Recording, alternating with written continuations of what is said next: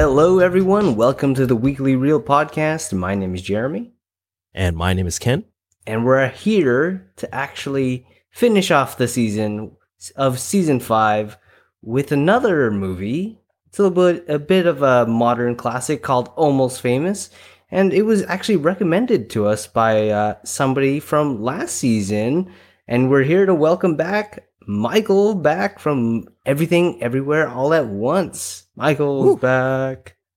Yes. Tort- tortillas deliciosas. Hello, everybody. well, Michael is joining us. Um, I mean, he's he's. He's a famous podcaster himself. Yes, uh, we're we're speaking it into existence, Michael. Not to Yeah. embarrass you or anything like that, but fine. just do you want to remind our our podcast audience which uh podcasts you run?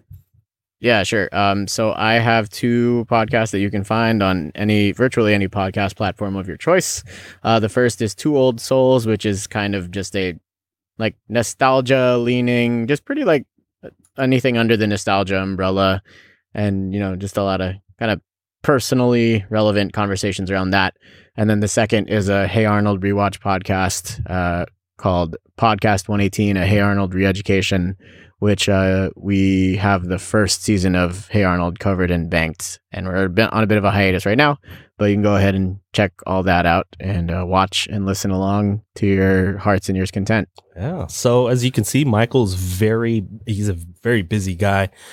Um yes, just like Jeremy mentioned, he was on our season 4 episode on everything everywhere all at once and during that episode we were talking about a movie from 2000 called Almost Famous and uh he's actually the reason why we are talking about this movie today, right Jeremy?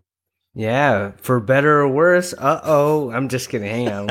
We're not there yet. We're not there yet. Uh, just kidding, Michael. Teaser for later. Yeah, we'll see. Just kidding. I, I, I feel like I've been picking fights with all the guests this season. Okay, for sure. just kidding. Got to keep it in. Got to keep it interesting. Yeah. it's like, I, it's all real here, though. You know what I mean? All right. Yeah, yeah. Uh, to get us warmed up, though, let's jump into our ritual and uh, let's talk about it, it is Oscar season. There's a bunch of movies and actors, actresses nominated for the Oscars. Surprise, surprise. Um, I want to know, guys, which Oscar nominee was your favorite? So it could be a movie, it could be a supporting actor, lead actor, whatever you want. It could even be, uh, what edit- editing if Yep. you wanted to. I was actually surprised to see like Top Gun editing on there. I was like, oh, okay, that's fun.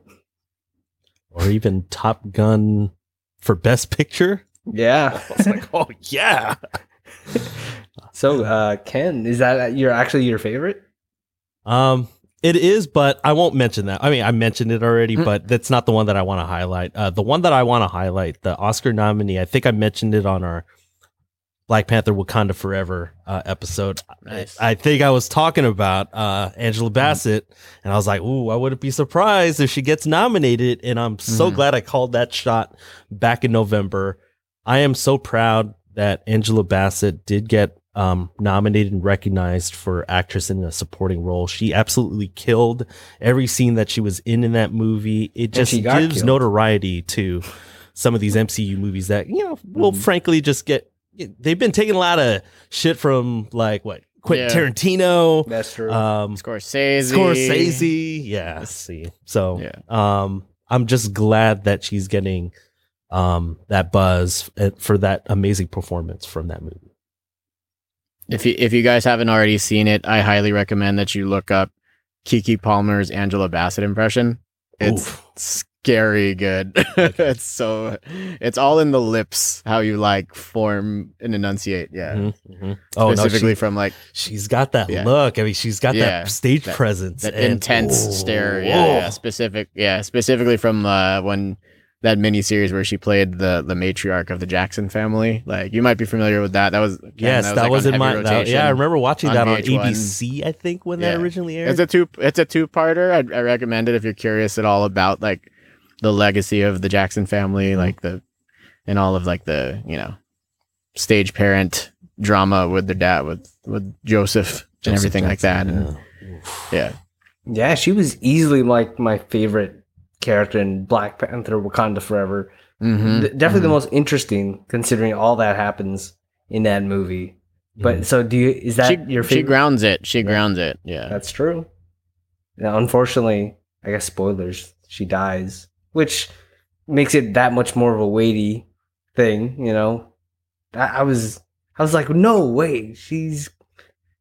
Yeah, I was like, if she could be the next Black Panther, that would have been crazy too.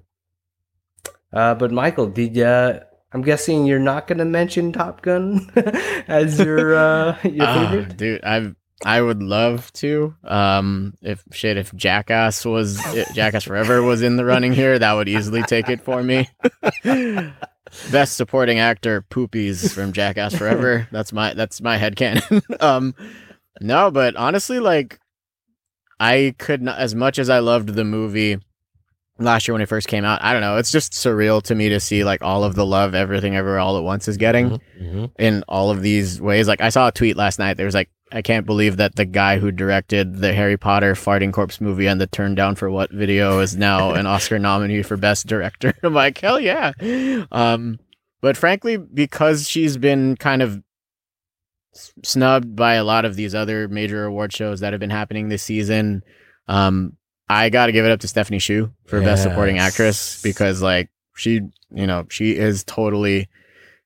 I mean, I don't know. Without her, she's the whole crux, emotional crux, uh, for as Jobu Tupaki slash Joy and and everything everywhere. Like she is the one who all like the emotional stakes come around, and it is just that super relatable thing that she brings to you know just really portraying that that difficulty of being that like first generation American or like first generation kid having to navigate the you know all the difficult all the complications of your relationship uh, her relationship with her parents you know much in the same way that turning red does. And again like no disrespect to like jamie lee curtis or anything but i'm like she has way less to do in that movie than stephanie does. Like stephanie works her ass off you know and she pulls off every single look that they threw her into and you know just totally sells it just as this like kind of manic manic universe manipulating chick you know That's the thing I'm worried about. I'm hoping they don't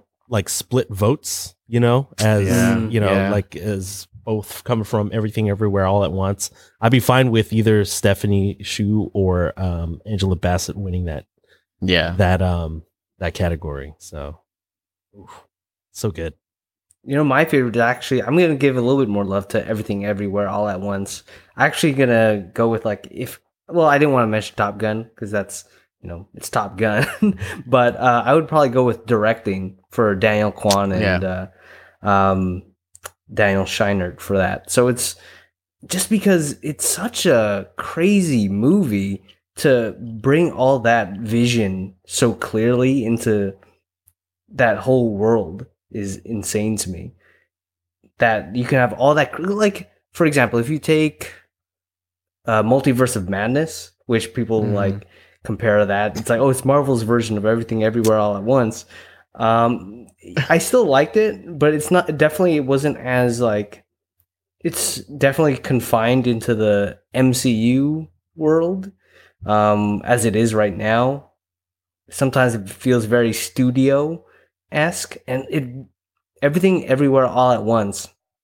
It had the, like the heart of an indie movie, but the visuals of like a huge blockbuster. So that I think that's on what a, I like. on a about it. pretty uh, with like a really small VFX department too, right? And like a pretty small budget compared to like all these other blockbuster films, right? Mhm. See, I It's think the that's why creativity. it's the creativity. It's like once Yeah. you have that limit, it almost wants to make you push that limit. I think that's what the directors did for that movie. Mm-hmm. Yeah. Has someone on the internet already made the, this joke? I'm curious. Like, did you guys come across somebody being like more like multiverse of midness or mildness? Yeah. I, I had to think about it for a second. I was like, There's probably there's probably some douche Visual. on the internet who already who already is like yes, yeah. just dusting off their hands. and it's like, ah, I did my my dirty work for the day. Oh man, but Now- yeah, I mean, who now- who who else can who else can have two rocks at the center of a scene where there's no dialog Mhm. Mhm. Who else can pull that off? I was still, oh, I was like, my mind was blown still during that scene. I was just like, oh my goodness, I'm just hearing his atmosphere right now. Yeah, that was weird. It was like a s- episode of SpongeBob when it turned into just rocks. It was it was weird. Oh, nice deep cut. Yeah. No, I didn't. I forgot about that image. Do it hard time or whatever that episode was called. yeah, yeah. See, that's what I'm saying. It's like uh, I don't know. It's like any nostalgia is kind of it's a Mhm. little bit sweet. So, but uh, so guys, let us know uh what your favorite Oscar nominees are. You can actually tell us through our social media. We're actually pretty active now, right? As of as of right now, I should say. I mean, Uh, I don't know about now. but I I'm don't just know, kidding. it- it's coming for sure. Yeah. Uh, and Ken, TikTok's getting uh, we're we're posting stuff on there, right? yeah, we're getting a little bit more active on there. Um, you can uh, follow us on at Weekly Reel Pod. Uh, we recently posted our top five movies of 2022, as well as uh, as well as our top five most anticipated movies of 2023. And I mean, since this is our um, season five finale, we are uh, we're looking forward to sharing what we're actually watching during our off season and giving movie and TV show reviews uh, during our our hiatus. So yeah, it'll just give you a chance to see more grounded content um, on, on the TikTok. Yeah, for sure. So you'll see us there, and also if you want to keep up up to date with us, I know the season's ending, but we're not going away uh, on social media. So if you want to like interact with us and keep up to date with all we're doing, you can actually follow us on Instagram at Weekly Reel. We'll post some recasts of our episodes where you can like listen to us and actually see us and uh, actually have you know various reels and stuff. So kind of like similar to TikTok as well. So uh, when we come back from our break, it will be posted there on Instagram, and uh, you'll get the full like updates on Instagram at Weekly Reel. So guys, let's jump into the episode. Spoiler warning: We are going to be talking about what? How old is this movie now? Like 22, 23?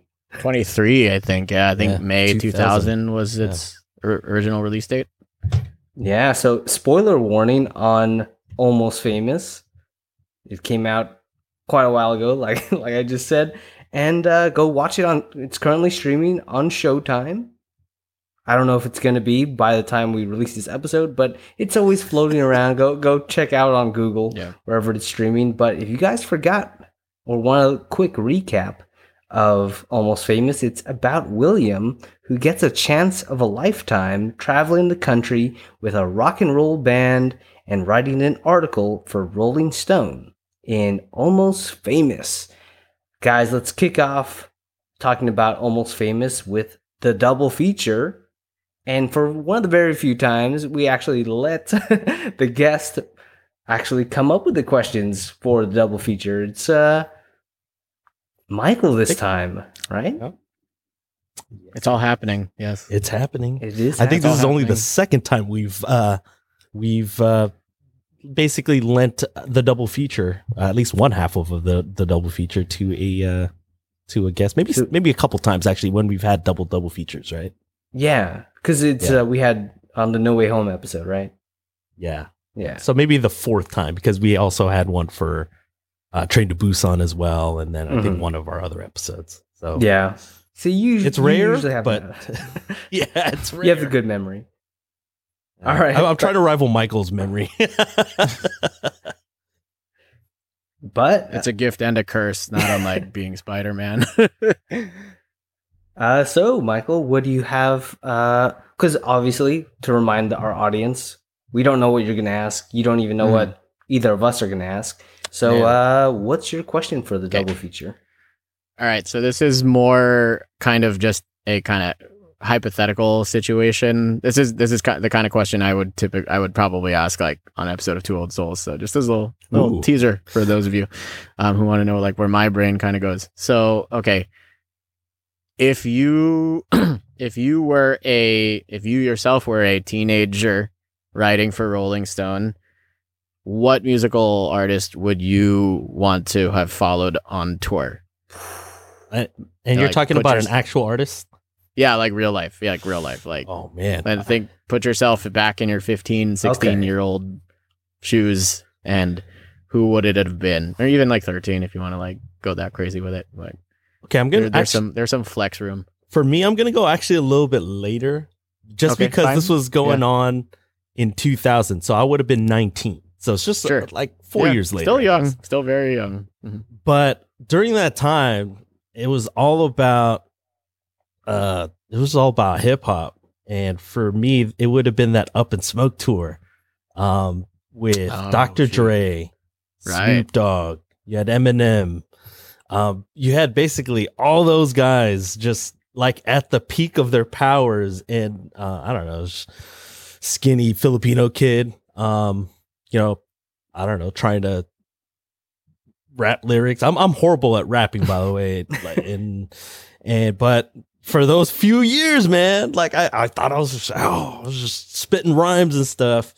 Um, and I think I would have I I think that probably would have gotten my writing juices flowing in terms of being able to kind of observe and then you know kind of toe that line between working but also kind of being immersed in that atmosphere uh, obviously it's called up in smoke for a reason um, and so i don't know how productive i probably would have been it would probably would have been very similar uh, to william Mm, miller mm. uh, and his exploits uh, with He- stillwater but He got a uh, little he got a little sidetracked. You know? just a little just, a little, bit. yeah but uh, out there I to think- join the party, man. Get it together.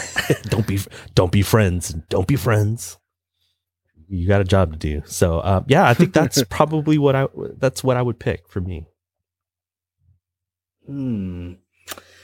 You know, because I don't feel like I'm that much of a music person as much as you guys. Okay.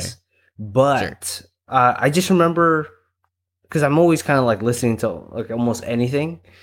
Mhm. But I was, if I was like 15 or something like that, I'd listen to a lot of Linkin Park just for oh, like dude. the last. If like if Very I was 15, I was, I'm trying to like do the math now. It's like what year was it? That's when you know. Um, but yeah, I'd probably go with Linkin Park. You know, I was always connected to them through like my brother, who's was listening, who's like six years older than I am. So obviously, he started listening to them when they were like at the top of their their game, and I was I would always like listen to whatever my brother listened to, especially when I was younger. Um, so I would probably it's super intense, obviously, but yeah, I it would be uh that would definitely be an interesting band to follow. Mm. nice. Thank you for sharing, Jeremy. hmm All right. Um, for me, yeah, I ha- I kind of have two answers. Like, this is just this would have been extremely irresponsible because if like we're getting technical, I would have only been like twelve. but it would have been really it would have been really nice to which I'm sure like you know that could have been a movie too. But um, um, were I were I prodigious were I a prodigious twelve year old writer, um. It would have been interesting to go on tour with uh, to follow Blink One Eighty Two on tour like before they broke up the first time when things were like truly on the rocks and like they you know all this all the tensions simmering were just coming to the surface and blowing up and uh yeah just trying to navigate all that you know. I'd probably just like hang back with like travis barker because you know he was, he was probably pretty drama free you know i would at least back, just hang back out then. with him. Yeah. As as a uh, yeah for sure. As the You know, I'm drummer. a I'm a I'm a drummer myself so you know like it would have been cool to just you know spend some time with him.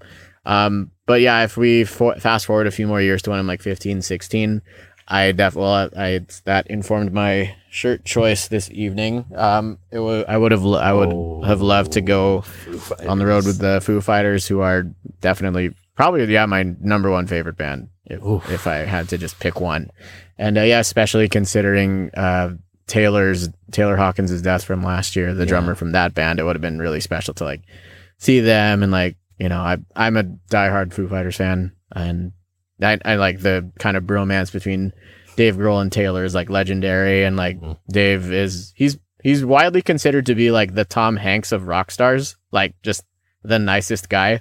So it would have been it would have been really cool too to just yeah, just chill out with with them and see how see how all the magic happens.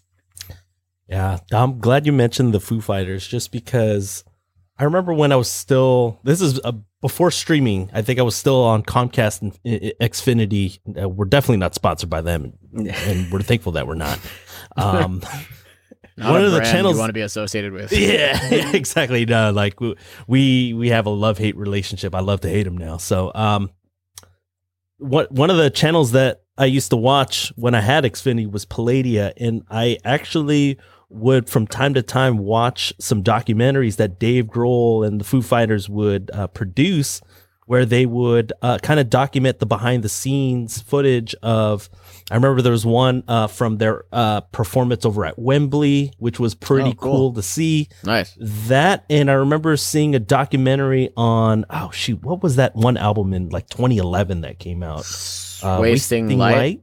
Wasting Yeah. Light. Yeah, they're back and forth. That's like the story of the whole band. I have that Right. on yeah yeah so I, I remember watching that and just uh just just being transported into their world and their creative process is is pretty cool to see i've always loved loved documentaries about like the making of stuff especially with music Yeah, I mean, definitely that would be pretty nuts. Just because I I feel like there's always so much mystery in the music industry. So mm-hmm. to be actually like behind the scenes with with these bands, especially as a 15 year old kid, mm-hmm. it's uh, a it's a lot. Yeah, absolutely.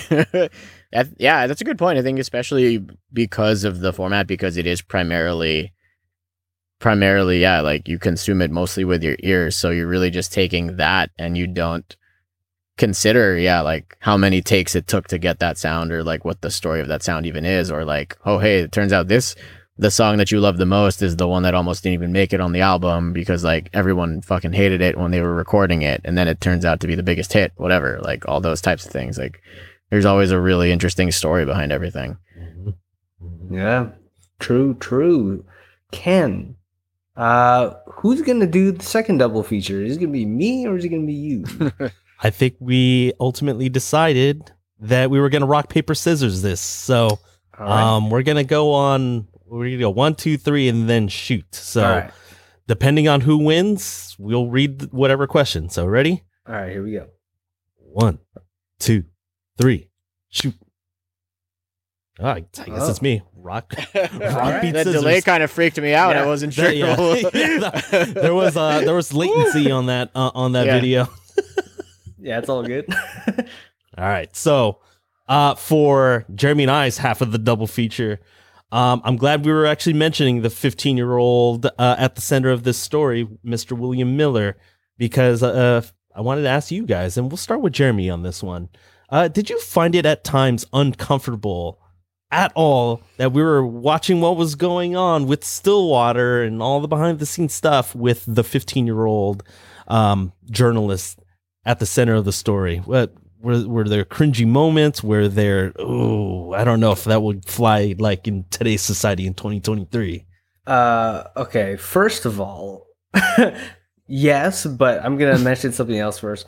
Uh, I mean, just I, I like the character and everything like that. There were some moments though where you know he's I don't know how old the actor was when this was filmed, but there were some moments I was like, just the the kid actor like this. I was like, that was a little rough, man. It could be uh could have done another take on that. You know what I mean?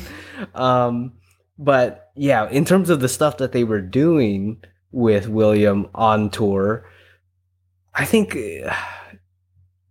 I think for the fact that we also didn't know how old Penny was for like the whole movie and it was never revealed her actual age and that she was sleeping with Russell.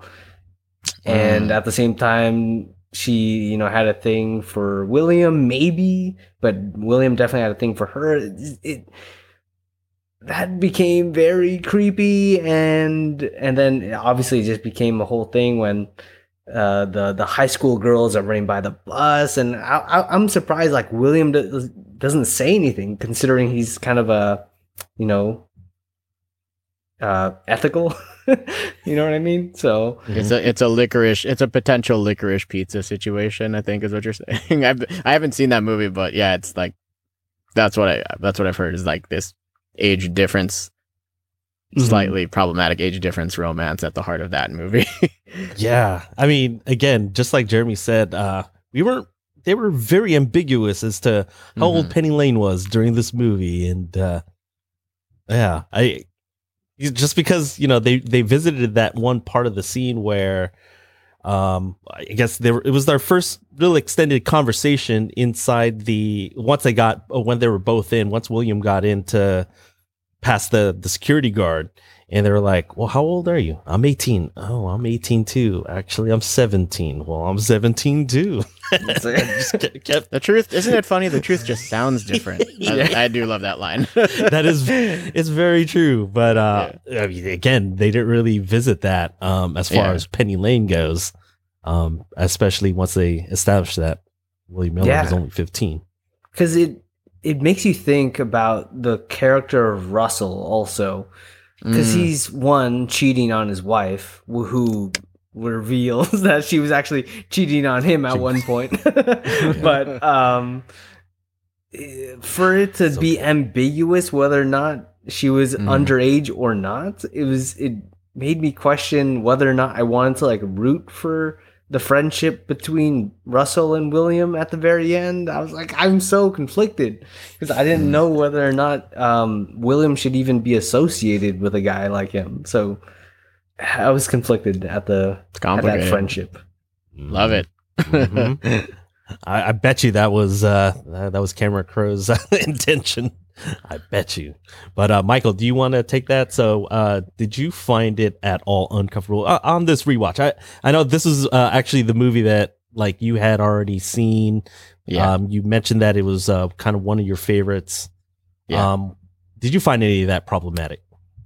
Uh, the you know, for me, I kind of chalk it up to like again, it was like the '70s and things were a lot l- looser. We're coming. I mean, this is early '70s too, 1973. So we're like coming yeah. out of like the swinging '60s and stuff. So I'm sure just like social norms, as far as like the activities people were getting into, was a lot more, a lot more lax. So on that note, I did not necessarily uh, think it was too big of an issue in terms of Williams' way of just kind of navigating the whole situation. I actually thought it was really interesting. So like this is actually Patrick Fugit's first movie, his first thing, so that probably informs the slightly occasion yeah, arguably slightly occasionally choppy nature of his performance. and um, you know, he's not kid from Black Adam bad as I'm just I'm just tipping my hat to your guys' past episode. Yeah, no. And talk about a nepa baby. Sorry, that's a whole other other conversation. Um, but I'm just trying to, I'm just going to trying to keep it hot and keep it uh, Mhm. relevant. But what I find interesting about William is that he's this combination of mature but also still naive. You know, Mhm. especially, and we can talk about the ethics of his mother, you know, ethics of his mother. You know, unknown, you know, hiding it from him that she skipped him two grades. You know, and so he's kind of so he sort of has the cards stacked against him a little bit in that in that way. So I think he does the best he can within you know with where he's at developmentally and uh you know in terms of his maturity. You know.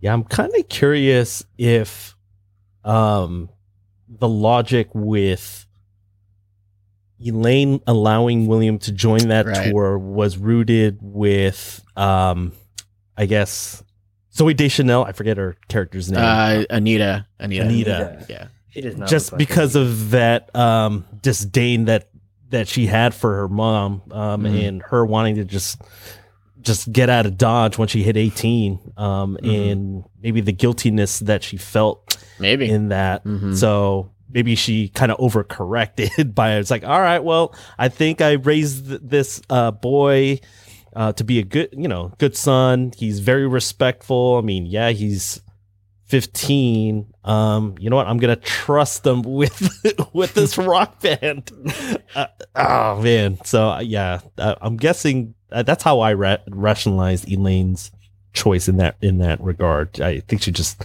overcorrected. Yeah, a little bit. You could tell like her she's like a psychology professor and stuff. So, you know, you know, again, there she's like, you know, I'm a college professor. Why can't I teach my own kids? Like she Yeah. kind of says that. She kind of says that literally, right? That she's Mhm. She's got some blind spots there. She's doing the best she can. Single mom in the 60, like in the 60s, 70s too. Like Mhm. it was probably it was pretty, probably pretty hard. I, I I did enjoy Elaine as a character. Frances Yeah. McDormand was Mhm. really Yes. good. She was very likable, and you kind of uh you felt for her, you know, because being a single mom, it's it's a handful, especially during that time. And so, I don't know. It's she came off as likable, even though you know some of her decision making could be, I guess, critiqued by by people like us. I guess.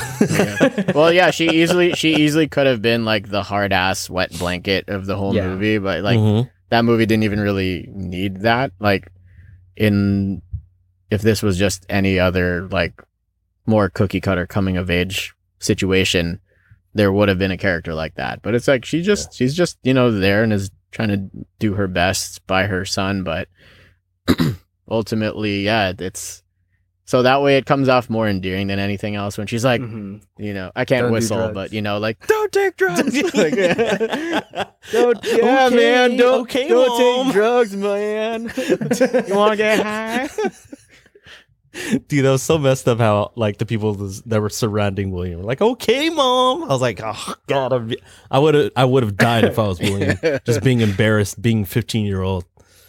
Ah, but uh, to answer my question real quick, I think just because in 2023 it's uh, cancel culture is just at the forefront of anything like pop Anything. culture related really Yeah. um Mhm. and i feel like we're we're watching it in this lens i think i don't i don't want to speak on behalf of jeremy so i won't but i think if i may have watched this way back when it came out in 2000 i probably wouldn't have thought too much of it just because one i was 19 at the time and two i think i would have i, I wouldn't have analyzed the movie as much as i would and Mhm. so I don't think I would have had too much of a problem with it back then. It's just now that we're living in the day and age that we are, and now we're just seeing it from this very, uh, you know, it's just like a filter, uh, this cancel Mhm. culture filter that kind of sucks. And it kind of sucks um, some of the joy out of just watching um, the creative process from from these directors. So,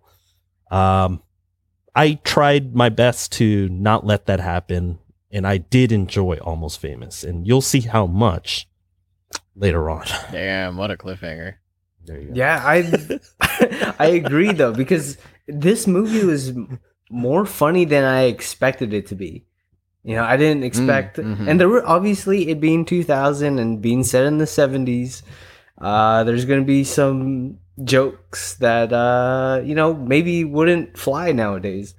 Like uh, at the very end when they're in the, I don't even know if this is a joke. You know what I mean? It's like Oh, They're right, all- right. Yeah. they're all like getting crazy on and revealing whatever secrets they have in this thunderstorm.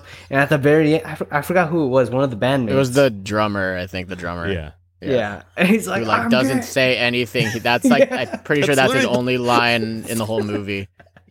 Yeah. I know. I was like, wait, who is that? I guess that's. I mean, that's the thing. I guess you know. Again, there's always the, the the drummer's always the butt of the joke, like in like rock star Mhm. rock band cliches and stuff. So maybe that has something to do with it. But as a drummer, I'm like, that's all we give him. See, but that I think that's what made the joke funny. Is because Yeah, it came true, out that's of true. left field. Yeah. So it's Yeah. like, I don't know if that like nowadays, like, hey, they just use But them the- for the butt of the we're- joke. Well, while, while we're on the subject though, like the bass player gets way more dialogue, and we get, and he's the one who gets to be like, "Hey man, check out these like pull over. There's these like tasty high school girls jogging on the side I of know. the freeway." It's like, wow. Speaking of find- problematic, let's go find some barbecue or something.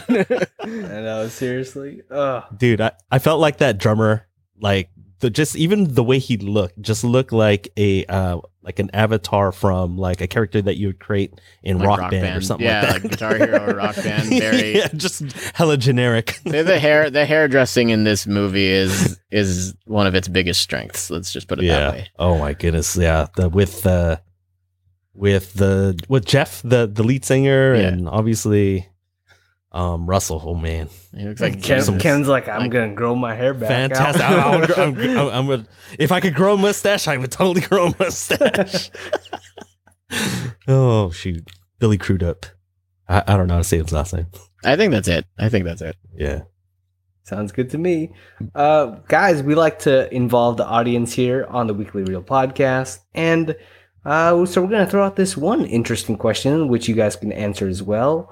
What is your favorite fictional band or solo artist from a movie? So, uh, Michael, I'm guessing you have at least a few. I do. I do. Yes, at least two. Um, I would say, well, part of off the top of my head, I'm gonna have to go "Sex Bomb" from Scott Pilgrim versus the World. I love those songs. I used to. I had those on heavy repeat when that soundtrack came out. Uh, Nice. And then the next two that come to the top of my head are Conner4Real and the Style Boyz from Popstar colon Never Stop Never Stopping. that's that's the, that's the full name of that movie. yes, and um and then uh, Dewey Cox from Walk Hard: The Dewey Cox Story. No. Highly recommend. Oh, did I take yours, Ken? I'm sorry. No, no, you did it. No, you did Okay, it. Okay, I, okay. I completely forgot about that one. I'm glad you did. You mentioned whole like, oh, album, shoot, like that's a good one. John C. Reilly that recorded a whole ass album for that movie, and it's all like spans like popular music history from like this seven fifties, fifties through the seventies. I want to say. Uh-huh.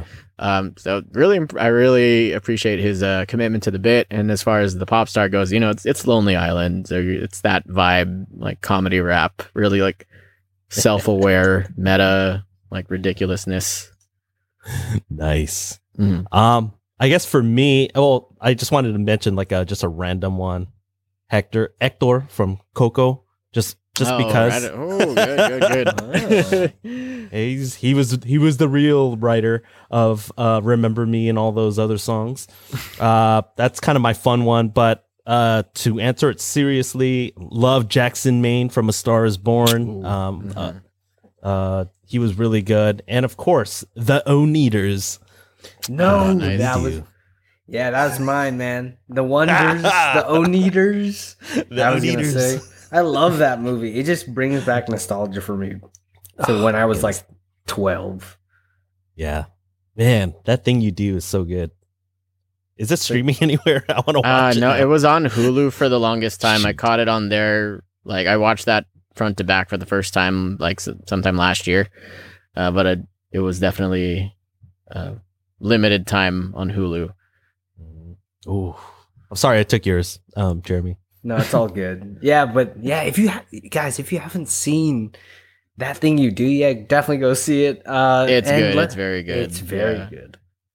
Uh, let us know what your favorite uh, band or slow, solo artist. Make sure that they're actually fictional, you know, uh, and uh, they can actually like tell us on TikTok, Instagram, like at, at Weekly Reel, at Weekly Reel Pod. But if they want to, you know, email us, Ken, they can email us uh, at what was the thing that they used in the movie that can send The Uh, Mojo.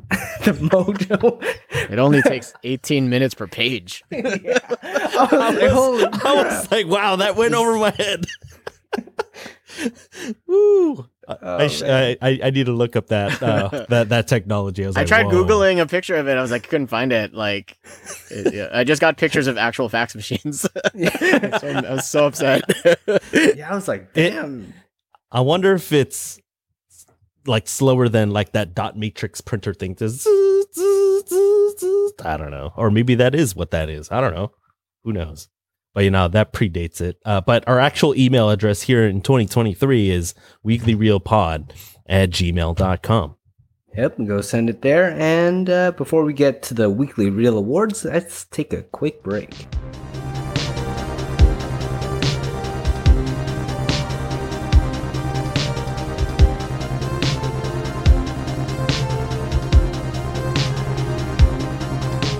All right, welcome back from the break. And uh, guys, let's get right into our weekly reel awards for Almost Famous. And so the first award that we're going to give out for this episode is the Yinsen Award for underrated scene. And so, Michael, since you are our special guest for this episode. You get first dibs on all of our uh, all of our awards, shucks. and so Okay. give your favorite underrated scene for the Yinsen Award.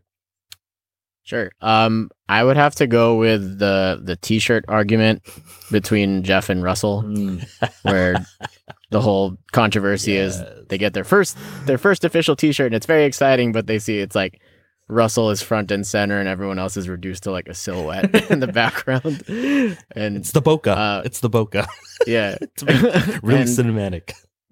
right on, right on. Um, yeah, I think it's just really funny, and so, I mean, it's it's definitely tense and it's uncomfortable, but I think I like that it's kind of this very self-aware because you know Stillwater is a fictional band, but um, I'm not sure how like deep you guys went in like looking into this, but like, are you aware that this is semi-autobiographical? This film? No, I did. Didn't go. Oh, I okay, mean- shit. Okay, I might have just blown I it open a little bit. I, I kind of assumed maybe it was based on something just because the pro- it was Yeah. produced by um the same guy who's like directing, so I, I feel like it was like a bit of a passion Yeah. project type of thing. So No, uh, that's exactly what it was. So Cameron Crowe, before he like wrote and directed stuff like Say Anything, Jerry Maguire, this movie, We Bought a Zoo. I don't know if we it with Matt Damon. yeah. Um, all right, right, right, right. Okay, right on. Cool. Um, so he, yeah, he was a teenage journalist for Rolling Stone, and like this is a like a, a composite of his experiences in that time. Like a lot of the things that happen here are based on like stuff that actually happened with uh, other bands of the time. Uh, apparently, like Stillwater's primarily based on his experiences with like Lynyrd Skynyrd and the Allman Brothers Oh, but uh like the I am a goat like apparently the lead singer of Led Zeppelin uh was known to like stand on the balcony of this hotel that same hotel I think the Riot House and he actually did yell like I'm a golden god like that's so there's just these like nuggets of of his actual experiences peppered in. But yeah I, I like that it's just this peek behind the curtain about how self-aware but like self-conscious bandmates can be about their images and how they try to present themselves to the world. And I'm a big Jason Lee fan. Anything that he's in I I will check it out. Um I miss I miss seeing him and stuff. I think he's just like chilling and like running like a skate company or something now these days laying a little bit lower but yeah just whenever he gets like shitty and starts yelling and complains like that's my favorite that's kind of like one of his one of his like signature moves in his performances but I like he's like we agreed that I was going to be the front man and you're the guitarist with Mystique. We agreed on that dynamic. I was dying when he, when he described it like, like, he that. comes up. Eh, Yeah, like Jeff. Jeff is so try hard through the whole Yeah. movie. Yeah. like, in he's just he just wants to be perceived as like badass and cool. Yeah, I, but I still his- love you, his, Linda. inse- his insecurities come through. Yeah, just it from even just how. Yeah, and you think about that. You just think about all these pairings like David Lee Roth and Eddie Van Halen, or even Mhm. like if you put it into like modern day, like Pete Wentz and Patrick Stump and like Fall Out Boy. Mhm. Like it's kind of the inverse there because like uh Pete is even though Patrick's the the lead singer with the voice of gold, voice of an angel, like Pete's the pretty boy that like all the chicks like, you know. Um, so I just think about yeah, there's always these pairings, and it's like you wonder like how much of this is on purpose versus how much of it just happens when you know people's people's feelings get hurt and whatnot. But yeah, the way that it buttons, the way that it buttons with just like the camera just holding on that like wide shot of the the green room or whatever, and Russell's like, "Come on, man, let's go find something real," and he goes. William goes to tag along, but then he very quickly goes to grab the shirt and just like sticks it in his little knapsack. I, I just That was that was. A- yeah, I feel like that that really part was funny. very underrated too. I thought. yeah, absolutely. He's just like, well, I mean, sure, of course, I want this.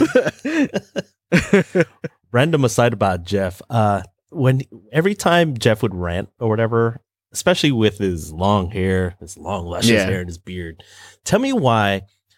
When I would close my eyes, I'm picturing T.J. Miller uh, doing a Wow. rant. he does. He sounded does- like him. Yeah, their vo- vocal qualities are very similar. Yeah, Holy crap!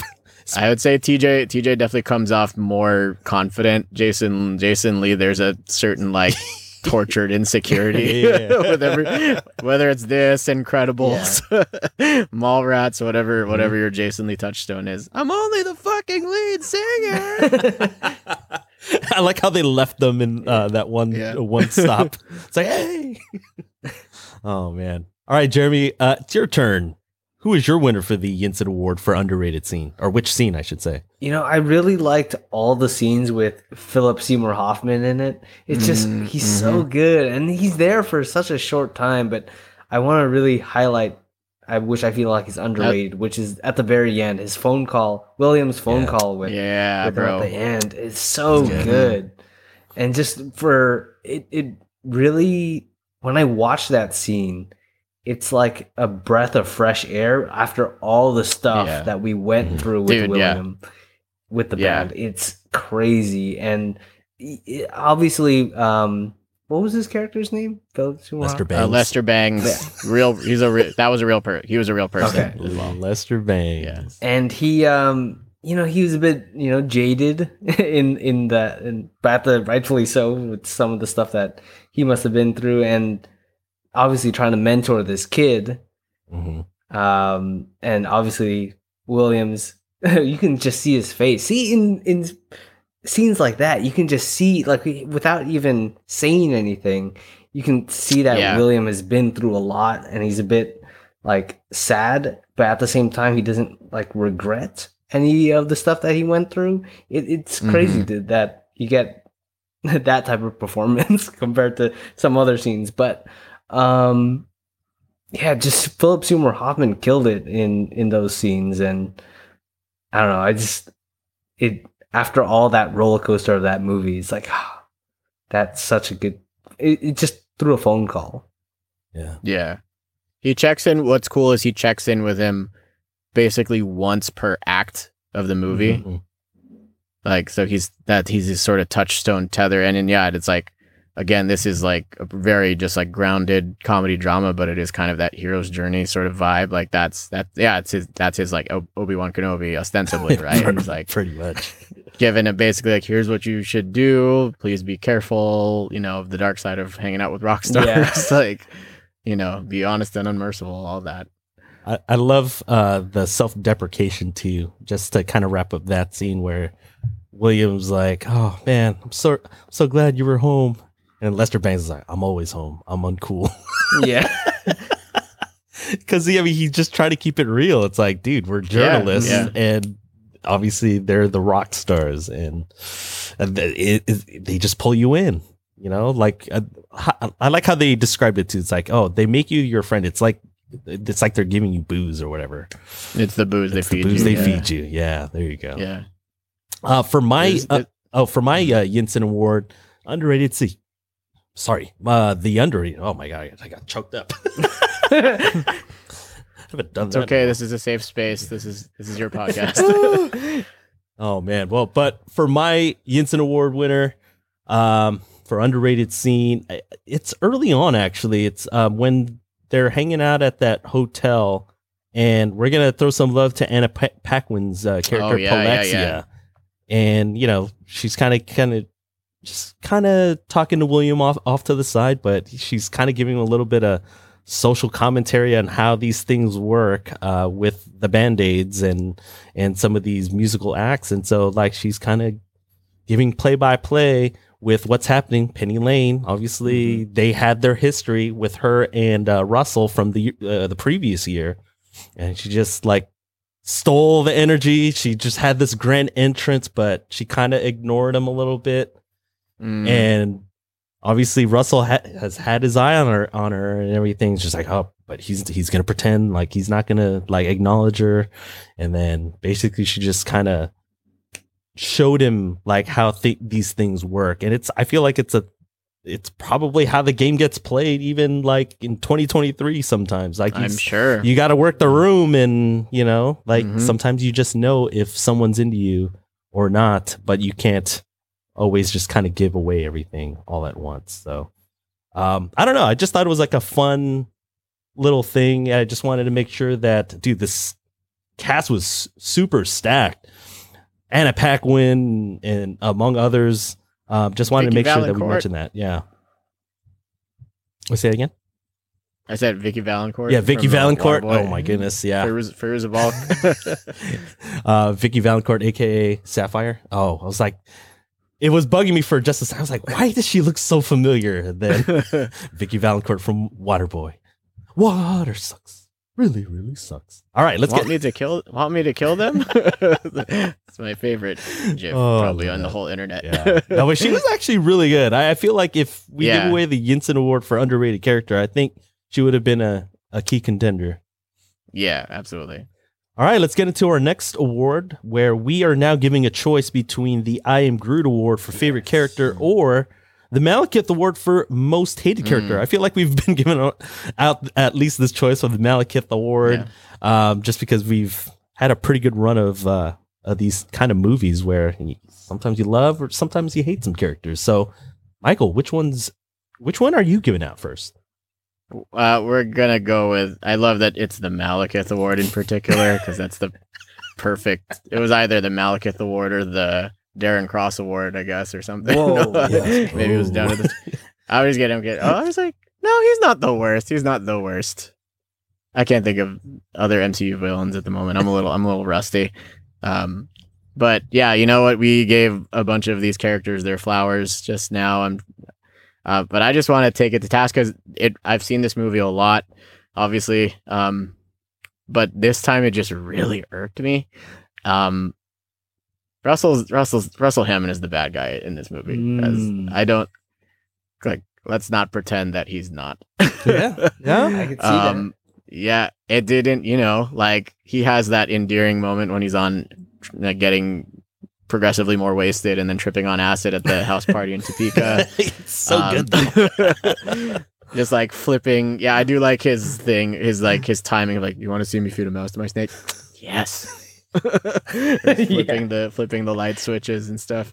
Um, but yeah, I was just I was so frustrated. I'm like, William just wants his interview, and it's like, Oh, I guess for me, yeah, the thing that really sunk in on this rewatch was yeah, this in some ways, like this is like half heartwarming coming of age tale, Mhm. but it, it it's also this cautionary cautionary tale of like, hey, be careful meeting your heroes. You know, like you never really know how someone's going to actually be. Sometimes it's exact they're exactly if you have a chance to meet somebody you really look up to or are a fan of, they may act, they may be just as you built them up to be in your imagination, or those hopes could be very quickly dashed. You Mhm. know, and just uh, the the scene that kind of comes to mind for me the most is when Williams he's carrying the laundry and then you know just very frustrated like again gets snubbed and like the audacity that russell like duct tapes the do not disturb sign to the door i'm gonna assume it's russell maybe penny did it who knew who knows It was But Russell. him, like, he just was like- probably upset because. but again uh, just that again that thing of like this is still a 15 year old like and actually like the jury's out as to whether or not they even knew how old he actually was. They, they don't really address that either.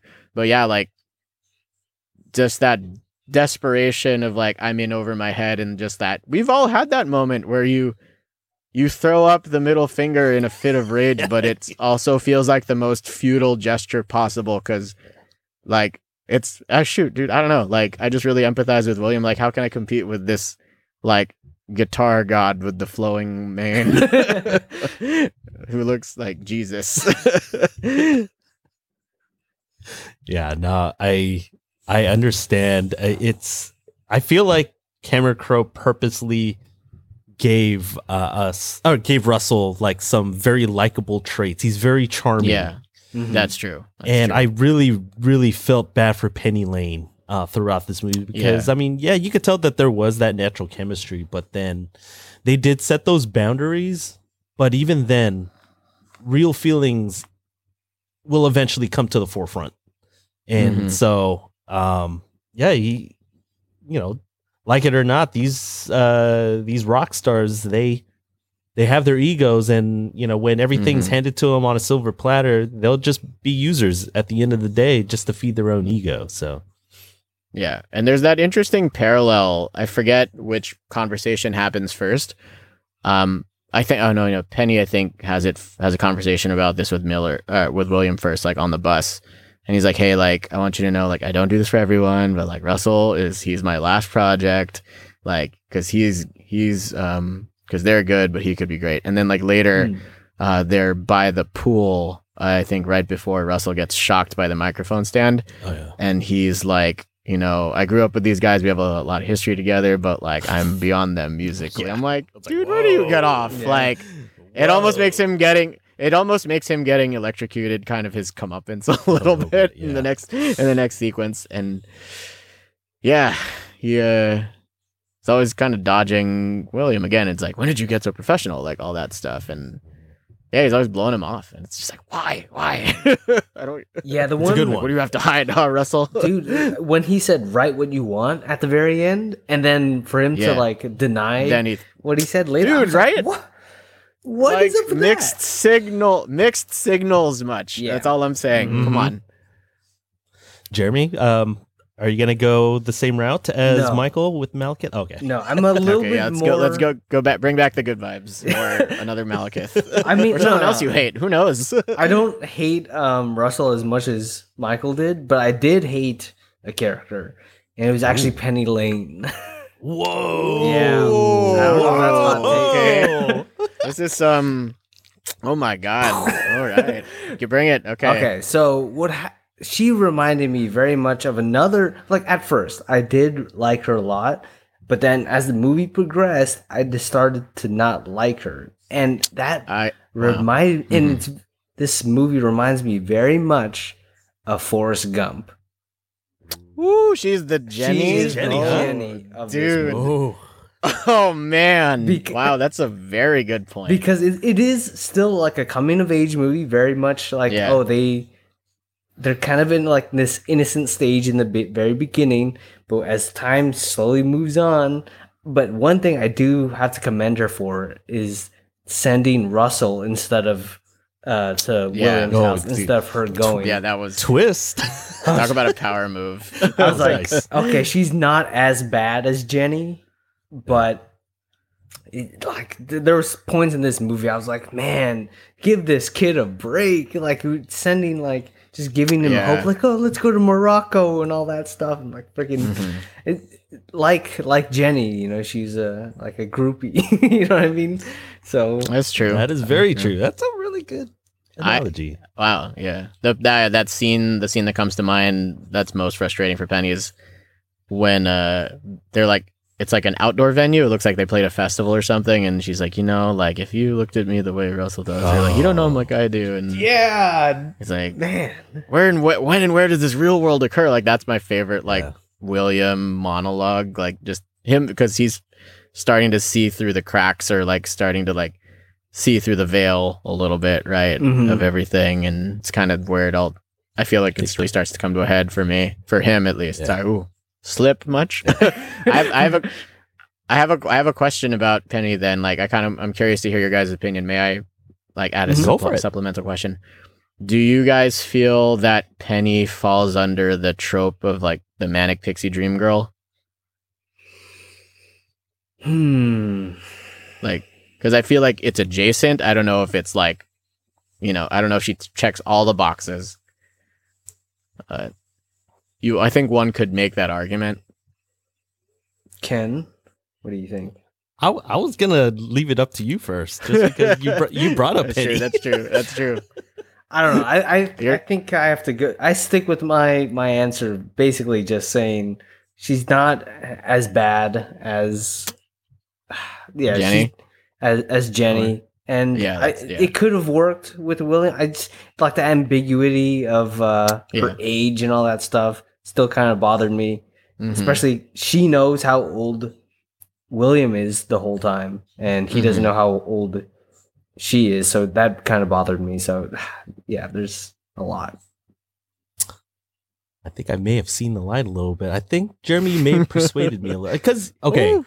You know how I, I feel like Kate Hudson in her performance as Penny Lane, she she can kind of she's that charming person, that charming personality, um, where sometimes you are kind of blinded by you know appearances. You know, it's similar to Russell and everything. He's Oh, very yeah, I was charming. gonna say with- they're parallel, like the Mhm. way they Yeah. both basically like lead William on in their own respective ways. Yeah, yeah. And Uh. I guess I never really thought about it on from from Penny's perspective. I I did see it on uh, from Russell's perspective, just because it was part of the main storyline with uh with him kind of basically dicking around uh, which we call it William and just kind of brushing him off as far as the Rolling Stone interview goes. But man, um, uh, on the Penny side, sometimes uh, I feel like uh, we've all been there where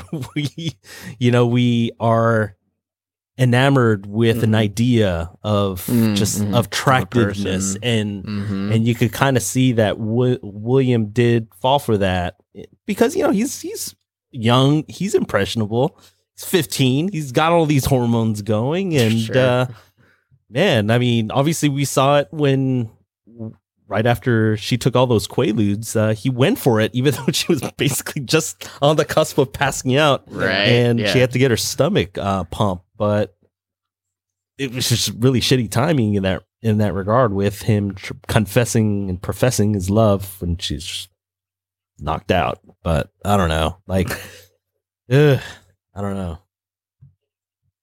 I felt It's like not that. very not very ladylike, Lady Goodman. Yeah, yeah. When when uh, she was getting her stomach pumped, it, it kind of creeped me out the way he was looking at her. Though, I was like, he looked at her like as if sh- you know she had a wedding dress on while she was getting her stomach pumped. I don't know. It was a little weird. And that other Elton John song was playing too. So it was an interesting. Oh, I mean, yeah, it, it's probably safe to say that like William probably has like a kind of a peculiar, probably a, a somewhat peculiar view of just kind of like female relationships, like in Mhm. his life. Like, I mean, his like key, I mean, his sit with his sister kind of leaving the family and like his mom having a very strong presence and things like that. So, you know, he, there, that kind of social awkwardness is like very just key to his character. oh man. Well, quickly for mine, I'll, I'll actually give the I Am Groot award. Uh, I think Jeremy mentioned it a little bit earlier uh, with Lester Bangs. So Mhm. I will go. I'll pivot. Actually, I'll mention Elaine Miller.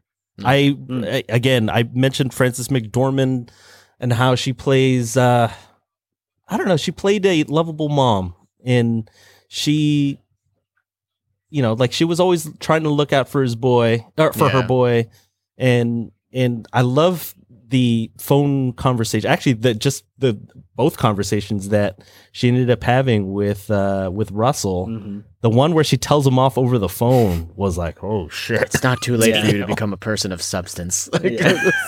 that hurt. That cut deep. Dude, he, he went from playful Russell, like, you know, charming or whatever, just kind of brushing everything off. And then you could see his facial expression just change by the end. It's like, yes, ma'am. Yes, ma'am. I was like, Yeah. oh, shit. And when they were getting Mom kind hyped for the band, uh, you could just see his face still terrified. Your mom kind of freaked me out.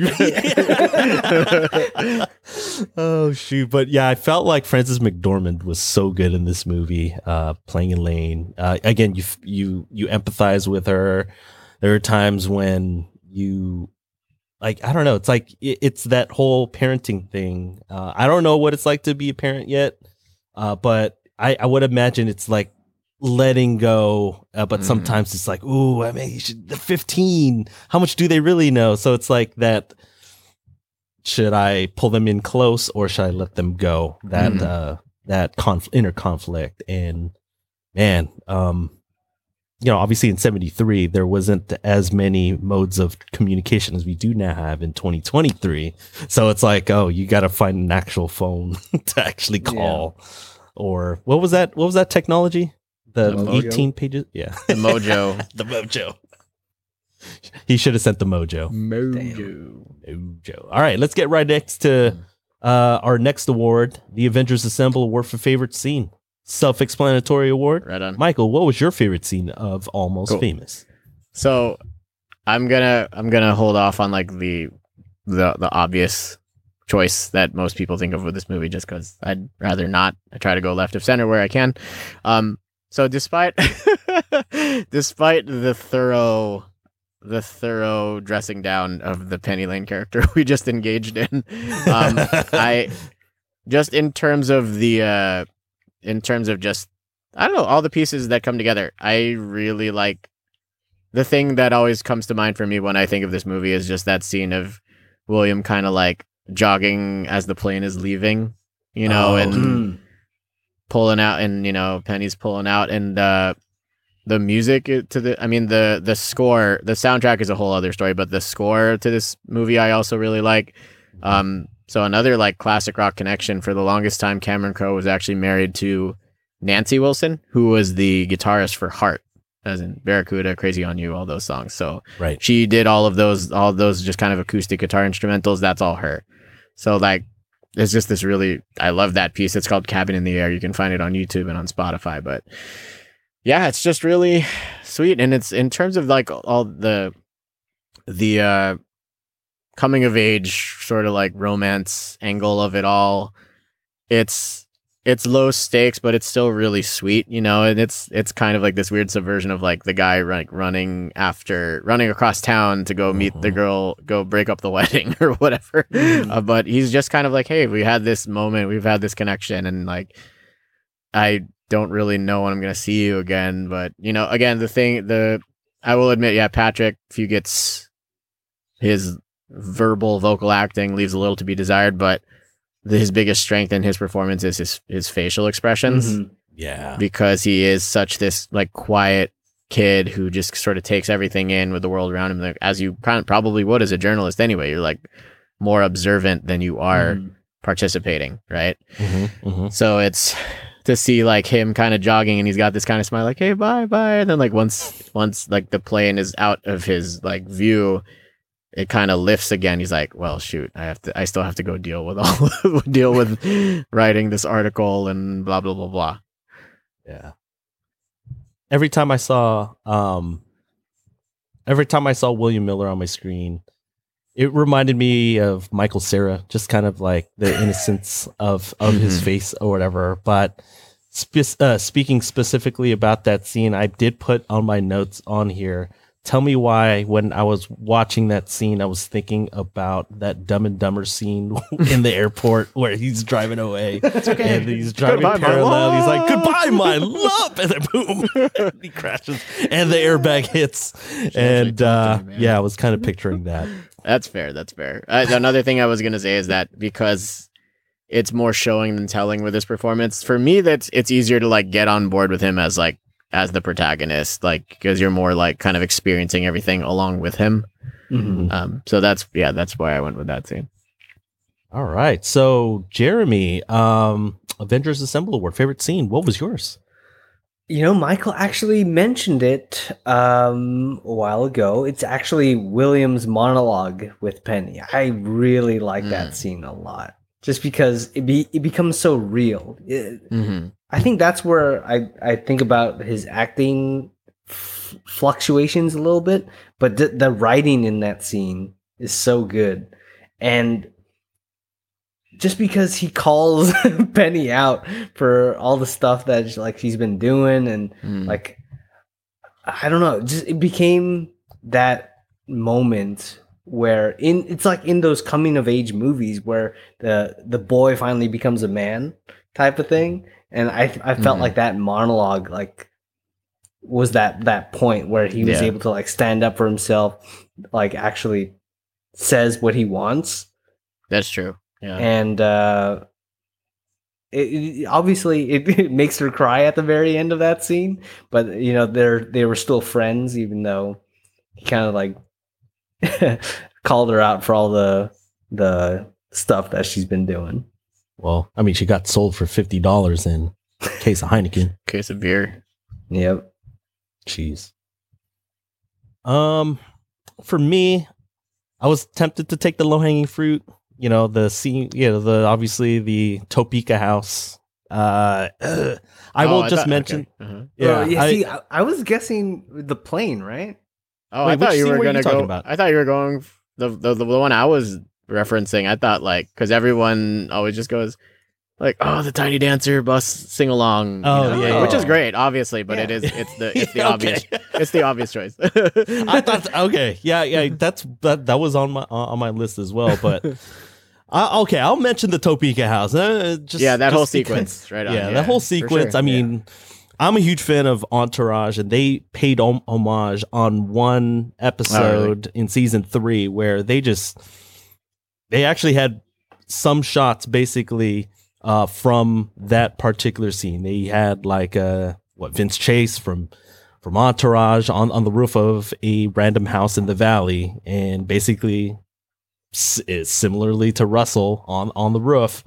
Uh, but I did like the the reason why they went there, uh, just because, you know, this was on the heels of the kind of like the blow up over the shirts, um, and they just Russell just kind of wanted to kind of get away from everything and kind of you know ground himself a little bit. He wanted something real, and just going to this um a random dude's house in Topeka he was able to kind of see some of like uh like his roots like it's like oh that's the lampshade that i fucking had love this kitchen sorry I love this, yeah.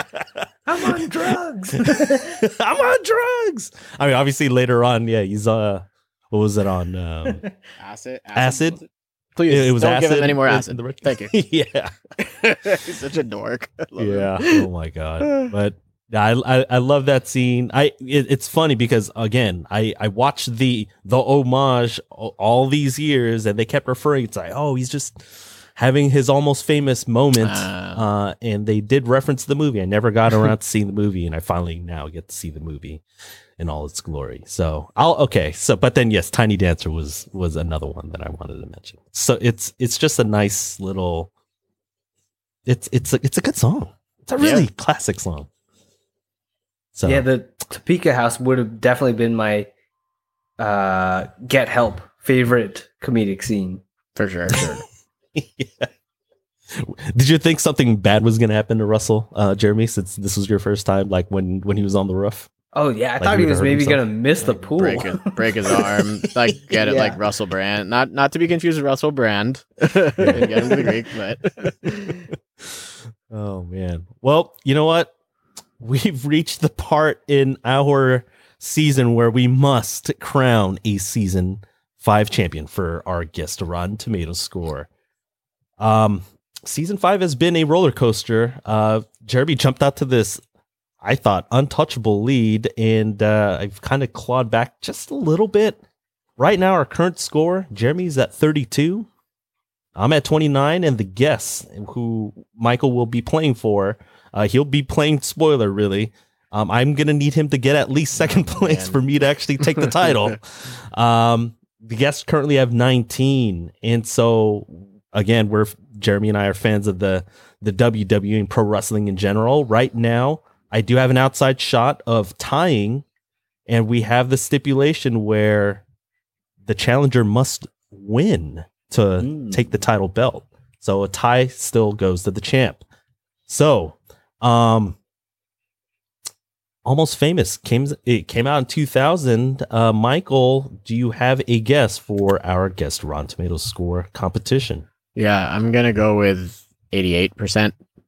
88%. Ooh. Okay, your moment of truth, Jeremy. What's your guess? Mm, Dang, uh, I, I went a little higher. I did ninety one percent. Oh, okay. I guess Michael is the Russian judge today because I went even higher at 94%. Okay, All right. 94, 91, 88. Let me check it out right now. Live. Watch, it's gonna be one of these low ones. That like, why? Why? I is know so it didn't do great financially. Like I know that it didn't, but I know it was like a critical darling. I'm pr- pretty sure, but And with a tomato meter of a 177 reviews. oh, I thought you were say percent. I'm like, you can go over Uh, 100. nope, percent nope, nope, I was like, wait, what? are you got like, are you on some like paid tier of Rotten Tomatoes I don't know about? I got so scared. Woo. Okay, go ahead, go ahead. All right, so it looks like Michael No. is the closest at 89% tomato meter, 89. what? which means Jeremy gets the one point and clinches the season five title belt. Woo! Wow, man. My Dang. two uh, season reign is over. This belt behind me will now be delivered over to Jeremy's place because now the final score, well, for the guests, they end on a good note with 22, but still in third place. Jeremy gets the one point. He finishes with 33 points and I uh, get I was I was going for it all. I was going for the win, and obviously I struck out. Uh, I stuck at twenty nine in in silver medal place. So Jeremy, I will be delivering the belt. Just let me know whenever you are free uh, this off season, and that belt will be shipped over. Oh Okay. yeah. I'm not in a dormitory anymore, so I can actually nice. not not be afraid that someone's gonna be on the roof with it on. you know what I mean? The golden gun. I'm a gold, gold I'm a gun. golden god. The I'm belt on is gold drugs. too. Or what? What was the Yeah. thing they? said? I, I dig, dig- music. I dig music. I'm a drag. I'm on drugs.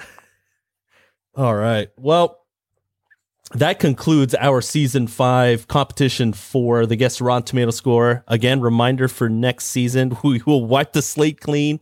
This time as Jeremy as a champion, and we'll do it all over for season six. All right. You know what? We just concluded our uh, guest Rotten Tomatoes score competition. Let's get right into our I Love You 3000 award, our final award for season five, where we will rate almost uh, famous on a rating between one to 3000. Michael, this isn't your first rodeo. Um, no, it is not. you're familiar. You're familiar on how this whole work, uh, whole whole thing works. Um, I mean, this was your movie. How much Mhm. did you like it? Well, I was gonna just give it a full, you know, max it out, but this this episode, and honestly, this is what I this is, you know, honestly, like uh if I do a revival of sorts of Too Old Souls, like I would love to have either of you on at several points because uh that's one of the things that we re- that uh, Andrew and I did with that project is really just like having these eye-opening conversations about things that we loved and being like, wait, wait a minute, I never thought of it like this before.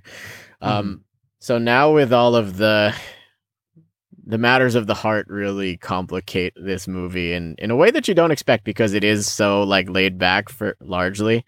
Um, so if only for like the the character frustrations I now have, one perhaps because like I saw this movie for the first time at like 14, so I was like pretty much William's age, right? Mhm. So I probably had a bit more of just like a starry-eyed read of the whole thing. But now as an adult, as an adult, I'm like, you know what? No, no, Russell, no shame on you, Penny. You're a free spirit. You know, more power to you for that. But just just shoot straight, okay?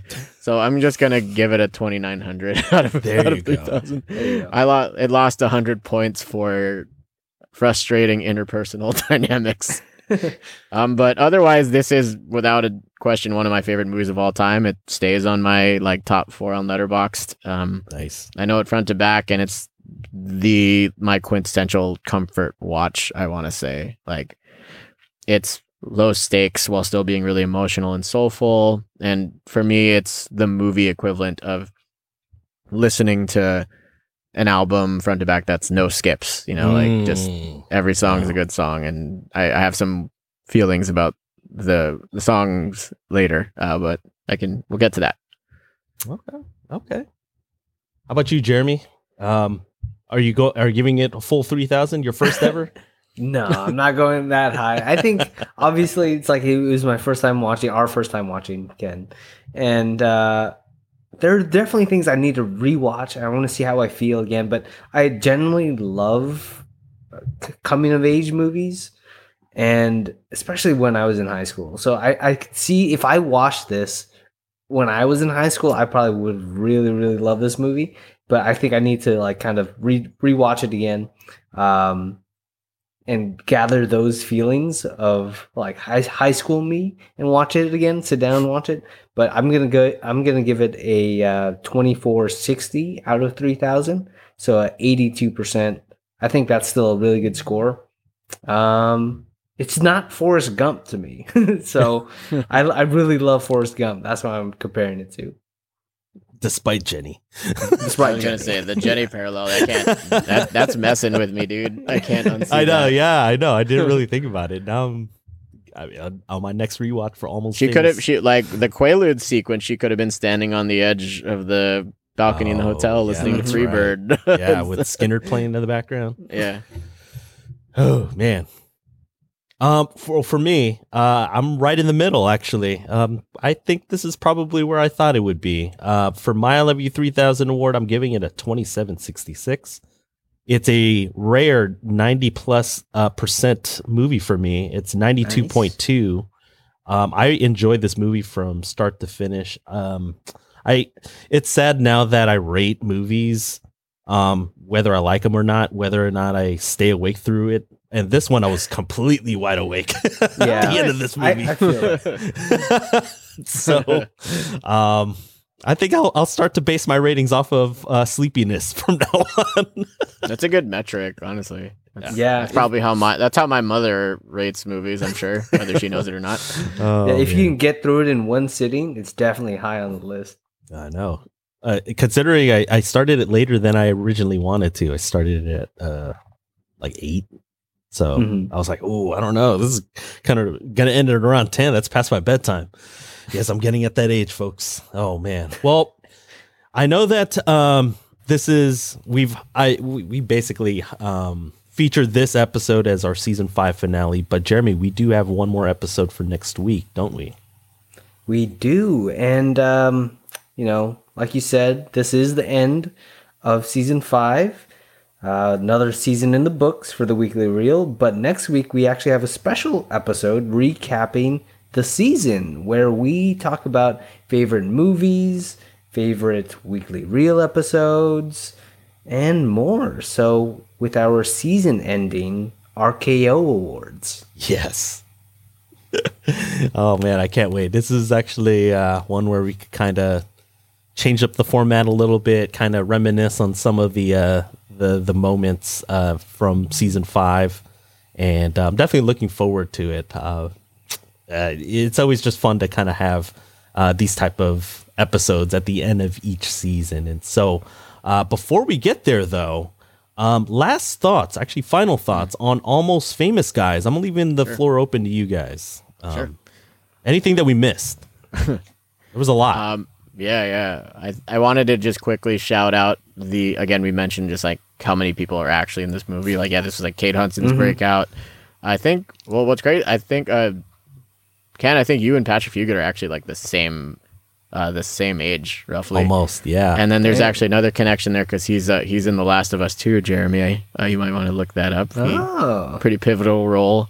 Um, yeah, I won't say anything for for spoilers' sake. For whenever Oh, we for, for eventually get future episodes. future episodes of The Last of Us season two, Okay. probably. But um, but yeah, he's in there, so feel free to check that out. But yeah, I think um, the little like, oh my god, like there they are of this of these movies. We got little baby Jay Baruchel. Yeah. I was like, what Dude, when when really like that dude, he's like 17, but he was very clearly a late bloomer because Yes. he looks like he looks like he was younger than 11. William. He looks younger than William, right? Like Yeah, he did. He did. David Bowie, David Bowie touched his pen or whatever it was. Like Jimmy Page touched his pen. Like so cute. Um, Eric Stonestreet from Modern Family is like the front desk guy at the hotel. Uncle, I always mix up who's who. Uncle Cam from Modern Family, if any, for those folks. And then Rainn Wilson. Yes. is one of the. I was the- like, what the heck? which is cool. Yeah, like and I saw him. Um, uh, my wife was like watching Charmed during lockdown two years ago, and like he popped up in an early episode of Charmed, and you if you go back and look at whatever he did uh, before Dwight, before getting the office, like he's just always been this weird guy, and I just appreciate like his his commitment to his bit, and he's kind of wearing like Dwight adjacent glasses, but he's got the the little cigarette stick Cruella de Vil thing going on. um, so I, I enjoyed that. Um, but yeah, I wanted to just two more things. Um, the thing that really got to me on this watch was that, and I was like, I, I again for as many times as I've seen this movie, it just clicked this time. Um, you know, with Lester's whole ethos being like, beware the industry of cool. Like, I'm always told I'm uncool, or the only, you know, my favorite quote is like, the only true currency in this bankrupt world is what you share with someone when you're uncool. And that's something that I really, really, really, really resonate with. Like, and you know why like I love the character of William so much because like ultimately like he finds that you know he comes up again. He's he's with all these characters who are putting up some kind of front whether it's mm-hmm. Jeff Russell Penny or what or mm-hmm. anything like that right?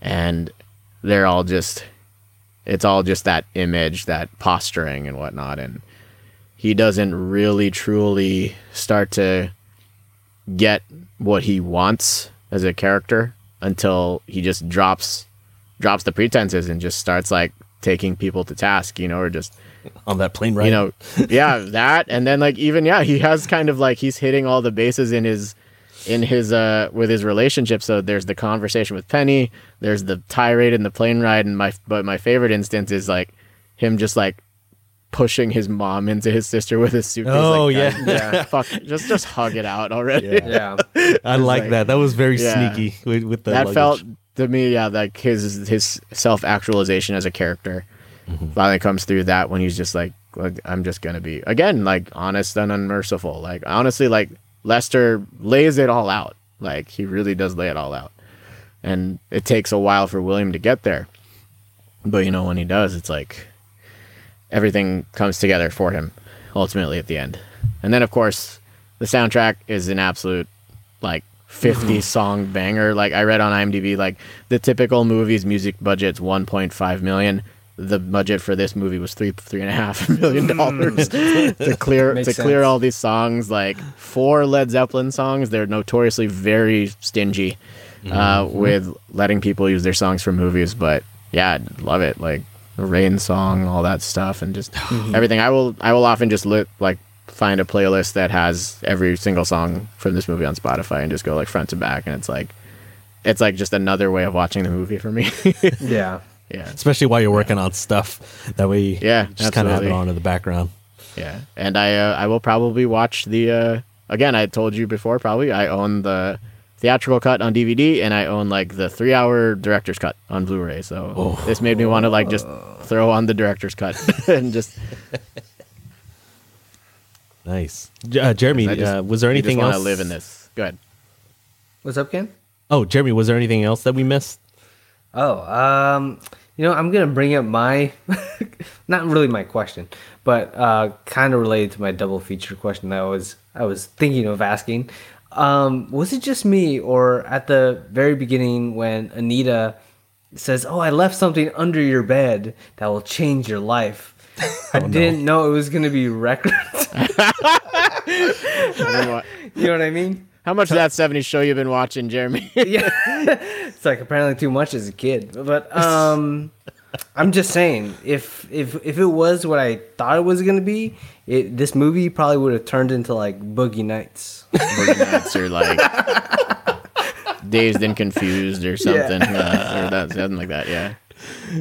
I act- I actually was at this like record store in the, in Redwood City. I think it's like right on El Camino Real, and uh, just looking through all their stuff, and they actually had that exact album that uh, Tommy by the Who, and they had these like old ass turntables you could like demo stuff. So I was like, I've always wanted to do this, and I like queued it up to the exact that exact piece. It was Did you light a candle really too? I wish. No, I wish. Uh, the place. It was a very old building. The whole place probably would have gone Would've up if up, I did that. oh man. Well, um, I think yeah, uh, pretty much you guys brought up uh, everything that I would have. I think I just had a bunch of cameos that I wanted to bring up, uh, and you did that already, Michael. And so yeah, I mean, we're pretty much wrapping up this episode. Was there anything that you wanted to plug, uh, f- for for anything, Michael? Like podcast, any projects? Sure. Um, again, yeah. So I still have a few episodes that I still need to put out on Too Old Souls. Uh, that my first podcast. Uh, still have a few remaining episodes with my uh, with my dear friend Andrew, who passed away, uh, to put out and release there. So feel free to check that out. Uh, again, I have the entirety of season one of Hey Arnold covered on podcast 118 Nice. with my co-host Sean, and hopefully we'll be getting to that sometime in the next couple months to get back into that. Um, and then, Lord willing, next time I'm here, if and when, I'll have another project I've been kind of sitting on, marinating on, and hopefully I'll have something to share with y'all by the time that comes in. All right. Well, So we're it definitely comes around. So forward to it. thank you. For sure.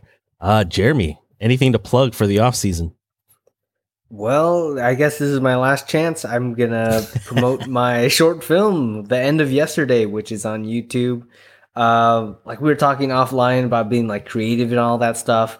I just remember writing this and really feeling passionate about it, and not really caring if anyone saw it or anything like that. I just like I was like I want to tell this story, um, and if someone sees it, good. But I just wanted to get it done, and now it is out there. So the end of yesterday is on YouTube right now. Yes. And and again, we'll put all those links uh, for uh, both of Michael's podcasts as well as uh, the end of yesterday on there, like we have been all season, right, Jeremy? So uh, e- each episode in season five, there is a clickable link on there. So definitely check that out. Uh, for me, um, still cooking up some stuff. Uh, just follow me on Instagram and uh, and TikTok at FreeKenA. As soon as uh, you know, like I kind of want to get some writing done. As soon as like some stuff is ready to go, I'll, I'll definitely just plug some of that stuff on there. So just follow me there and check for updates on on the socials. And so, um, I know we have come. cl- Uh, man, we've come to an end to another season, Jeremy. I can't believe we Mhm. are wrapping up season five. Um, did you have a favorite moment from season five that you wanted to highlight? Yeah, kind of like teasing our RKO awards a little bit, but Yeah. um, I would probably say in the Avatar episode with Joe Ash, I had a fun time with Joe Ash in that episode, but specifically when we talked about Spider, is my favorite. yes, that was good. We definitely we'll definitely expand on that next week on our uh, RK Awards, uh, basically a wrap show for season five. Uh, for me, I definitely wanted to highlight uh, just playing guest referee uh, during our Anastasia episode with uh, both Jeremy and Andrea. Uh, I mean, we featured it on both of uh, the reels that we did create. Um, so check that out on Instagram right now. Uh, but in those videos and those clips, I'm just literally cracking up, and I'm just like, really, all I was missing was popcorn because I was just like, wow, that, That was, was that was that was honestly an all timer. I was beside myself listening to that go down. it caught me off guard both times because I was just like, Yeah. whoa, what is that going was on that now? was that that movie that episode was full of hot takes. Yeah. Like and you guys were not playing around and everyone stuck to their guns. I I, I really respected it. yeah, I did too. Oh man, that was fun. I, I think I'll just have like just a backup popcorn bag just around here, just in case I need it, just for when, uh, especially when whenever we do have a guest, right, Jeremy? No, of course, yeah. For Some maybe maybe next season you'll be the one uh, arguing with the guest, Yeah, well, we'll not see. arguing, debating. Uh, arguing. Yeah. oh man. Well, I mean, we we still have a guest for this particular episode, and Michael. I mean, as it happens, both of your appearances these these movies have each been your suggestions. I think I I mentioned it at the top of this episode uh, episode, and we're talking about everything, everywhere, all at once. And again, this episode with Almost Famous. And so, as we wrap up season five and look forward to season six, is there a movie that you have in mind that you would like to see covered here on the Weekly. Reel podcast? Sure. Well, I will say, if I am granted the privilege slash honor of coming back, I would I'd be equally as jazzed if it is more just me being tasked with one of watching one of your guys' movies. Uh, Yeah. But yeah, this was kind of just been on my brain because, in terms of TV, like I guess adaptations or continuations, it's one of my favorite things on the planet. Um, with Cobra Kai's final season being officially announced, um, I'd love to hear because I'm sure there's plenty of hot takes as well, uh, potential. Um, I'd love to. Uh, I'd I would love to come on here and talk talk some Karate Kid, Oh, if at all possible. oh, Karate Kid. oh my goodness. I wouldn't mind talking about Karate Kid. Just because okay, for me, I remember when I forget, it was like one of our earlier seasons, maybe season one or two. I I think when we had our old ritual, I did rewatch Karate Kid. That was like the most recent time I watched the first Karate Kid. In all honesty, I haven't seen um, the sequels in, in quite some time, and that also includes all the uh, what was it, the Hilary Swank The version Hilary that also Jaden the Jackie Chan, Jaden Smith. Yeah, yeah, yeah. Um, I did remember watching those way back when, but yeah, have, it's been a while. Um, I feel like uh, I mean, the story isn't like it. de- kind of- It doesn't deviate from the thing, No. other than I guess the the the da- uh, Daniel-san um, trilogy. What what do they call that now? the Daniel trilogy. uh, but yeah, I mean, we could we could definitely see if we can fit that in, right, Jeremy? Yeah, I mean, I haven't seen Karate Kid since like high school, so it's been a long time. So yeah, yeah well, we'll definitely look forward to doing that. Obviously, when Jeremy and I uh, come up with our season six uh, slate, um, we try to keep our guests in mind. So uh, as soon as we figure that out, we'll definitely bring you back for season six. Right on. You can Thanks, on guys. at least at least one appearance, if not multiple ones. We'll Oh see. shucks. Again, thank you. Yeah, for this sure. is so, so much fun. Again, thank you both for having me. It's it's weird that it's been how's it, it's been what like seven months or something like Mhm, that, something like perhaps a little bit more. Um, it does not feel like that long, but I definitely appreciate coming back on. This was a, I had a really great time. Hey, we, we have to save the best for last, right? We don't play favorites, but we do. Um, yeah, thank you for coming back on the show. Is I love all your analysis of like these movies, especially this movie, just because it's such a you know, I love analyzing coming of age movies, how you kind of relate it to your own life and like creative endeavors. I think is it becomes a little bit more personal than Yeah, the that's stuff Yeah, that's absolutely. Mm-hmm. Agree. compared to I like feel- everything every everywhere all at I mean, there's there's right? an emotional intimacy to that too, but I think I was still so like I was still in shock as to the movie's existence at the time. Like Mm-hmm. it's a lot more. I could say different things about it now, but yeah, for sure. Like to come back to something like this again. Like I've been like sitting with this movie for a little for I don't know, like maybe yeah, probably like eighteen ish years now, something like that. Mm-hmm. Yeah, Wow. like 05 was probably the first time I saw it. Um, yeah, to just come to it from this angle and have an opportunity. I've never talked about the movie at length like this before, so I really enjoyed that opportunity. So thank you both.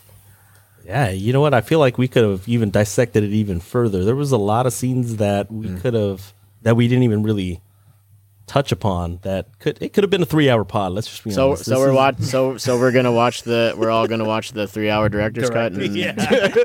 do it all again. We'll, we'll give our own director's commentary, even though we're not directors. oh damn. shoot! Well, um, man, Jeremy, we're come to a close of season five. I can't believe season five went by so quickly. I know. Now we're entering into the like not so good seasons of Smallville. I'm just or the Or, uh, really the good, Wa- or the or really, Walking or, Dead. or the really good seasons of Friends. That's it. That's yeah. mine. season five, and, season five and six was the pinnacle for me. yeah, those mid season, uh, the middle seasons were really good for sure. All right, well, I mean, for Jeremy and I, it, again, just stay tuned. Uh, just check out our social media accounts, both on Instagram and TikTok. Uh, during our off season for news, any updates that we might have. Obviously, we'll go ahead and announce when season six actually starts. Um, we actually don't know what that movie is just yet, but uh, as soon as we figure that out, we'll definitely pass along that information. Uh, but until then, but ch- check out our TikTok. We promise to keep this uh, our, I guess our our gateway, uh, our way of communicating to you guys during our off season. That way, you could see what Jer- both Jeremy and I are watching. We'll give give some reviews on movies and TV shows that we are currently watching. I know we're both watching, or uh, actually, we're all watching The Last of Us right now. Um, we're two episodes in, and we're all of us are loving both episodes so far, even from a non video game player like myself. So definitely check out um, our TikTok at Weekly Reel Pod during this off season for continued content during our off season. And so, um, Jeremy, we finally made it. Season Wait, five is it- done. It's It all happened. done. Yes, it It is. happened. Yes. And Michael We'll- was here. Yes, Michael was here. Hey, save the best for last. Stop. Oh my god. Oh yeah. But yes, audience, thank you again for supporting the Weekly Reel podcast now for five full seasons, and we'll see you next season on the Reel.